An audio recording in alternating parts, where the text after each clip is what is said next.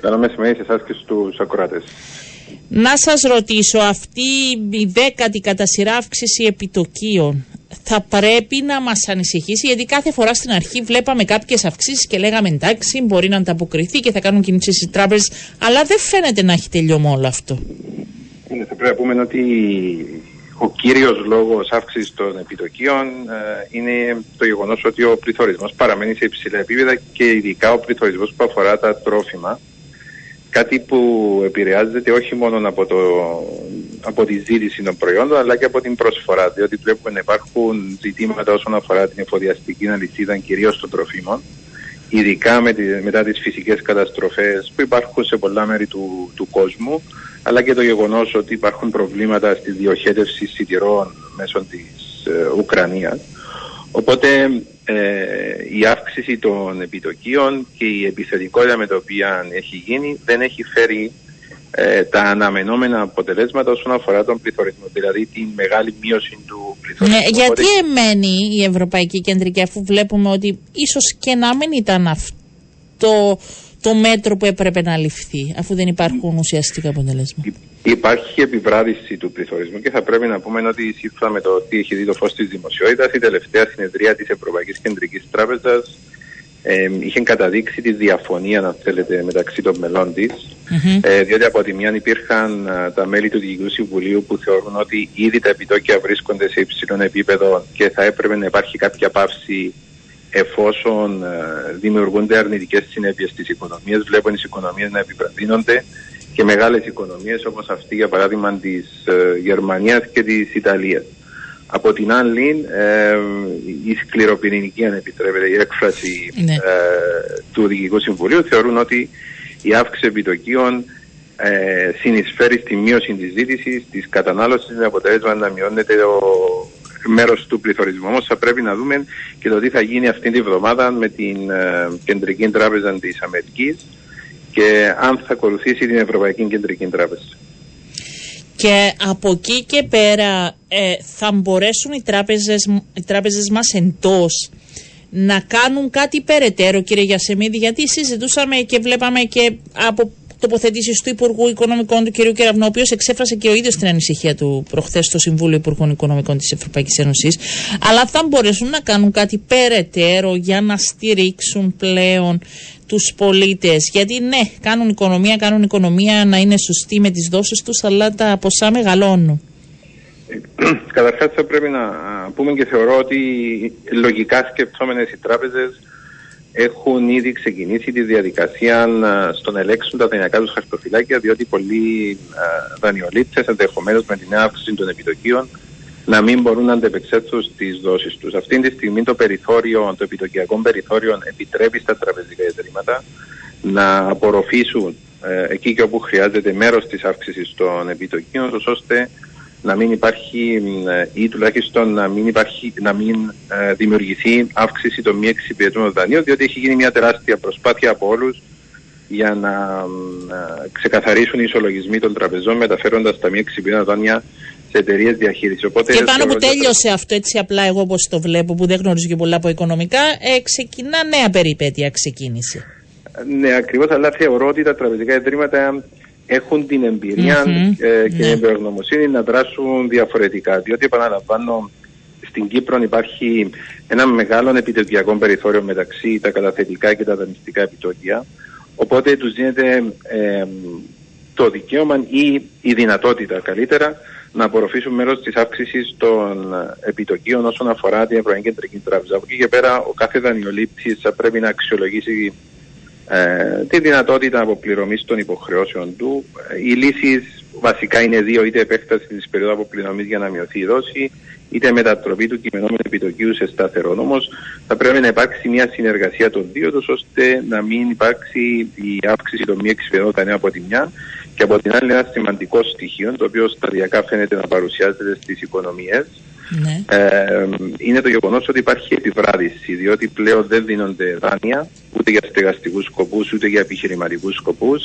Το κόστος δανεισμού ε, για να αρχίσει κάποιον ε, έργο είναι αυξημένο, οπότε πολλά από τα έργα σταδιακά θα δούμε να αναβάλλονται ή να ακυρώνονται. Οπότε υπάρχουν δύο πράγματα που θεωρούν αρνητικά με την αύξηση των επιτοκίων. Από τη μια είναι να μην υπάρξει ένα νέο κύμα μη εξυπηρετημένων δανείων και από την άλλη να μην δημιουργηθεί τέτοια επιβράδυση στις οικονομίες που να οδηγήσουν στην ύφεση. Και τα δύο, όπως αντιλαμβάνεστε, θα δημιουργούσουν ζητήματα στα τραπεζικά ιδρύματα. Οπότε θεωρώ ότι ε, μια συνεργασία μεταξύ της, του Υπουργείου Οικονομικών και των τραπεζών για να τύχουν διαχείρισης των προβλημάτων είναι ότι καλύτερο θα μπορούσε να συμβεί. Θα πρέπει δηλαδή πέρα από το να βρουν τρόπους όπως λέτε και εσείς για να μην έχουμε περισσότερα κόκκινα, ποιοι τρόποι θα ήταν αυτοί για να δοθούν κίνητρα για νέα δάνεια, δηλαδή να πάει κάποιος να δανειστεί. Υπάρχουν τρόποι, κίνητρα; Ε, Καταρχάς, ε, θα πρέπει να πούμε ότι ε, μετά την αλλαγή ε, των οδηγιών της Κεντρικής Τράπεζας θα πρέπει ο κάθε δανειολήπτης να αποδείξει ο, τη δυνατότητα αποπληρωμής. Ναι, ότι πολύ αύξηση... χαρτούρα. Μας λένε πολλοί ακροατές, όποτε συζητάμε αυτό το θέμα, είναι και κάποια έχουν σταματήσει. Ενώ στην αρχή, πριν την αύξηση των επιτοκίων, θα ήταν πιο εύκολο να τα πάρουν. Τώρα είναι πιο δύσκολα τα πράγματα. Ακόμη και σε αυτή την περίπτωση έχουν σταματήσει, παγωποιηθεί κάποια δάνεια. Ναι, από τη μια είναι κακό με την έννοια ότι καθυστερούν οι εκταμιεύσεις των δανείων. Από την άλλη, όμως, διασφαλίζεται ότι ένα δανειολήπτη πραγματικά ε, μπορεί να αποπληρώσει το δάνειο του, ε, ναι. εάν και εφόσον αυξηθούν οι δόσεις. Οπότε υπάρχουν δύο όψεις του νομίσματος. Φυσικά, αντιλαμβάνεστε όσο πιο σύντομα, χωρίς γραφειοκρατική διαδικασία, εγκρίνει ένα δάνειο, τόσο είναι καλύτερο για την οικονομία. Οπότε, πρώτον, ο δανειολήπτης θα πρέπει να αποδείξει ότι μπορεί να αποπληρώσει, και δεύτερον, είναι το ποσό της εξασφάλισης ούτως ώστε ε, να μπορεί να δοθεί το δάνειο από το τραπεζικό ίδρυμα.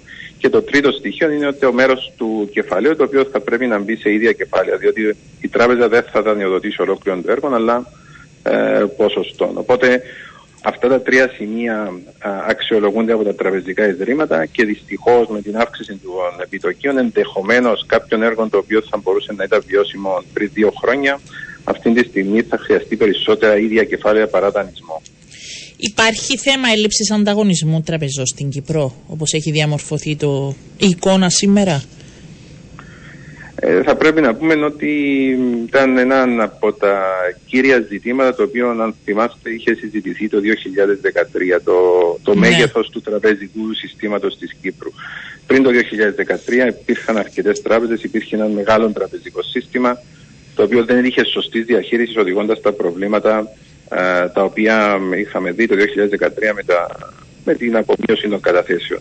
Από εκεί και πέρα το τραπεζικό σύστημα για την οικονομία όπως την, της Κύπρου θεωρώ ότι είναι το μέγεθος του αυτή τη στιγμή είναι επαρκές. Αυτό το οποίο θα πρέπει όμως να αξιολογηθεί είναι οι θεσμοί, η Κεντρική Τράπεζα ενδεχομένως η Επιτροπή Ανταγωνισμού να μπορούν να αξιολογούν τις πολιτικές των τραπεζών τους ώστε να υπάρχει ε, ο λεγόμενος ανταγωνισμός και να γίνεται η δυνατότητα στους δανειολήπτες είτε να αλλάζουν τραπεζικά ιδρύματα και εδώ θα πρέπει να πούμε ότι υπάρχει και νομοθεσία που επιτρέπει την αλλαγή ε, της τράπεζας για κάποιο δανειολήπτη χωρίς να πληρώνει ξανά τα λεγόμενα υποθηκευτικά. Οπότε θα πρέπει να υπάρξουν αυτοί οι μηχανισμοί. Γίνεται πάντως και αυτό. Γίνεται και αυτό σιγά ναι. σιγά. Το... Ακούω από πολλοί κόσμο που προσπαθεί να το κάνει. Ναι, διότι ε, αντιλαμβάνεστε κάθε τραπεζικό ίδρυμα προσπαθεί αυτή τη στιγμή να διεκδικήσει συσσαγωγικά ναι. κάποιους δανειολήψεις οι οποίοι είναι καλοπληρωτές, αλλά ενδεχομένως να μην μπορούν να βρουν μια λύση μετά την αύξηση των επιτοκίων με τα τραπεζικά ιδρύματα. Να σας ρωτήσω και κάτι. Ε, παράλληλο, ο πρόεδρος της Δημοκρατίας πριν φύγει για τη Νέα Υόρκη είπε ότι μπορεί και να υπάρχει αυτή τη βδομάδα μια εξαγγελία μέτρων για να αντιμετωπιστεί η ακρίβεια εκεί και όπου επιτρέπεται. Επιτρέπεται βάσει των οικονομικών και της εικόνας που υπάρχει σήμερα στην Κύπρο; Καταρχάς, θα πρέπει να, να πούμε ότι υπάρχει μια, αν θέλετε, αρχή ή μια προτροπή, θα έλεγα καλύτερα, από τους θεσμούς και ε, τους διεθνείς οργανισμούς. Έχουμε δει την κυρία Λαγκάρντ να τονίζει με ιδιαίτερο τρόπο ότι θα πρέπει να αποφευθούν μέτρα οριζόντιου χαρακτήρα που ουσιαστικά λειτουργούν σε αντίθεση με την αύξηση των επιτοκίων. Για παράδειγμα, αν υπάρχει έναν οριζόντιο μέτρο μείωσης των τιμών, αμέσως αυξάνεται η ζήτηση ε, και οι τιμές θέλετε ανεβαίνουν προς τα πάνω. Το ίδιο έχει αναφέρει και η Ευρωπαϊκή Επιτροπή, η οποία είναι αντίθετη σε τέτοιου είδους μέτρα. Εκείνο το οποίο όμως θα μπορούσε να γίνει είναι στοχευμένα για κάποιες ομάδες του πληθυσμού ε, να δούμε ποιον τρόπο θα μπορούσαν να καταβλύνουν αν θέλετε, τον, κρατικό, τον οικογενειακό προπολογισμό, ώστε ε, να μπορούν να επιβιώσουν και να υπάρχει μια καλή ποιότητα ζωής. Απλά τα, τα οριζόντια μέτρα τόσο η Ευρωπαϊκή Κεντρική Τράπεζα και η Ευρωπαϊκή Επιτροπή και φαίνεται ότι και οι μούτες οι οποίοι θα αξιολογήσουν την Κυπριακή οικονομία ναι. φαίνεται να διαφωνούν. Άρα μόνο με στοχευμένα, εκεί και αν πρέπει.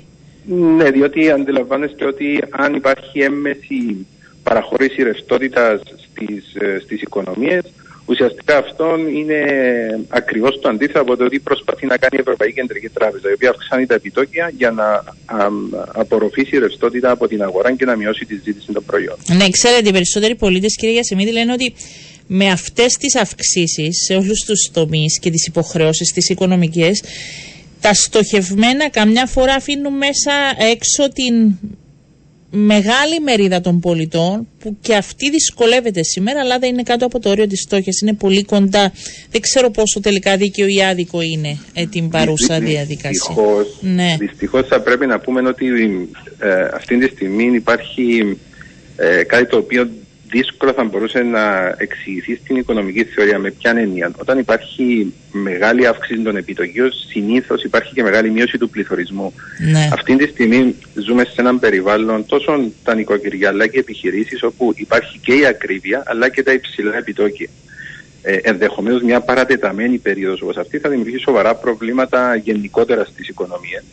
Ε, και ελπίζουμε όλοι να είναι κάτι προσωρινό. Από εκεί και πέρα αντιλαμβάνεστε ότι όλοι μας ε, και θα πρέπει να επαναξιολογήσουμε τους οικογενειακούς προϋπολογισμούς και επιχειρήσεις το ίδιο ούτως ώστε εκεί και όπου επιτρέπεται να μειωθούν τα έξοδα, ούτως ώστε σιγά σιγά με την αποκλιμάκωση του πληθωρισμού να επανέλθει η ομαλότητα, με επιτρέπεται η έκφραση, στις αγορές. Πότε μπορούμε να ελπίζουμε και καλά κάνετε, γιατί είναι και οι επιχειρήσεις μέσα σε όλο αυτό. Μπορεί ο κάθε πολίτης να υποφέρει, αλλά και οι επιχειρήσεις, ε, το κόστος ανεβαίνει και είναι αλυσίδωτα ε, τα προβλήματα.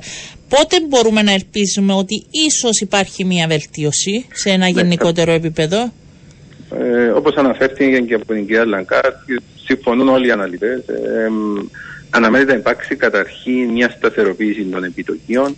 Δεν αναμένεται σε σύντομο χρονικό διάστημα μείωση, εκτός και αν έχουμε ε, μεγάλη μείωση του πληθωρισμού ή η ευρωπαϊκή οικονομία βρεθεί σε μια παρατεταμένη περίοδο ύφεσης. Οπότε Καταρχάς, υπάρχει μια σταθεροποίηση και ενδεχομένως το δεύτερο εξάμηνο του επόμενου έτους να δούμε σιγά σιγά κάποιες μειώσεις, χωρίς οι μειώσεις να έχουν την ίδια, αν θέλετε, τάση και ταχύτητα που έχουμε δει τις αυξήσεις των τελευταίους 18 μήνες ε, από την Ευρωπαϊκή Κεντρική Τράπεζα να κάνουμε υπομονή, να κάνουμε καλύτερη διαχείριση όσο μπορούμε και να ζητάμε και να απαιτούμε. Εγώ τους λέω, μας παίρνουν τηλέφωνο τι γίνεται και δεν μπορώ να ανταποκριθώ στο δάνειό μου, να απαιτούν και να συζητούν. Τόσο με την τράπεζα τους όσο και με τις άλλες, αν μπορούν να τους εξυπηρετήσουν καλύτερα, εγώ νομίζω, κύριε ναι, Γιασεμίδη. Ε, νομίζω ότι είναι δύο ουσιαστικά τα στοιχεία. Το πρώτο είναι καλά να, να, να απευθύνονται οι δανειολήψεις στα τραπεζικά ιδρύματα όταν αρχίσει να φαίνεται ότι υπάρχει πρόβλημα. Δηλαδή να μην δημιουργεί πρόβλημα και μετά. Ναι. Και το δεύτερο σημαντικό στοιχείο είναι καλά ε, ένας δανειολήπτης να εξετάζει τη δυνατότητα μεταφοράς του δανείου σε άλλων τραπεζικών ίδρυμα.